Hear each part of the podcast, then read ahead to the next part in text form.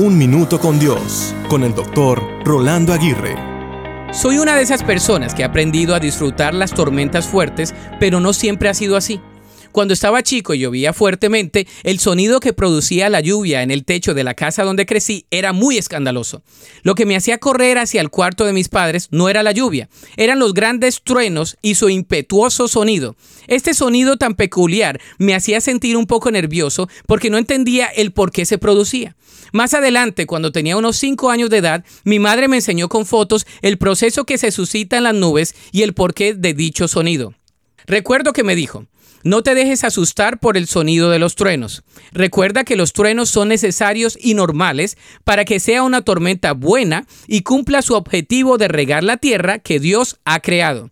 Aunque entendí el concepto de los truenos y su propósito, no dejé de ir al cuarto de mis padres hasta cuando lo consideré necesario. Esto me puso a pensar en los muchos ruidos extraños y fuertes que suelen atormentar nuestra vida.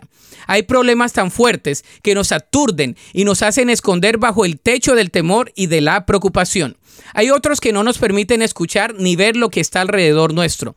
Debemos aprender que así como los truenos son necesarios para que las tormentas naturales se acaben, así lo son las circunstancias difíciles que enfrentamos diariamente.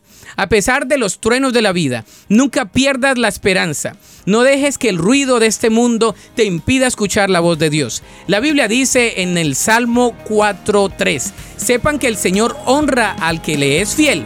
El Señor me escucha cuando lo llamo. Para escuchar episodios anteriores, visita un minuto con dios punto org.